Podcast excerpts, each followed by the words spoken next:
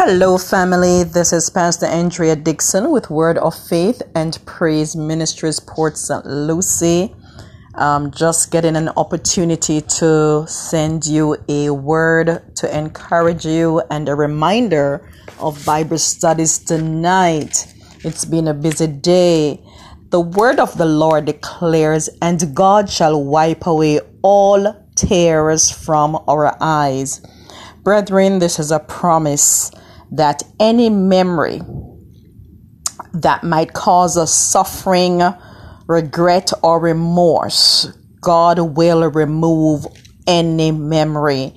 And in heaven, nothing that involves suffering or sorrow remains. That is the hope of the church. Come on down for Bible studies this evening at 7:30. We'll be meeting on Zoom. The meeting ID is 754-9301-9114. Invite someone whether they are in the continent of Africa, Europe, Asia, the Caribbean. Invite someone on the Zoom this evening at 7:30.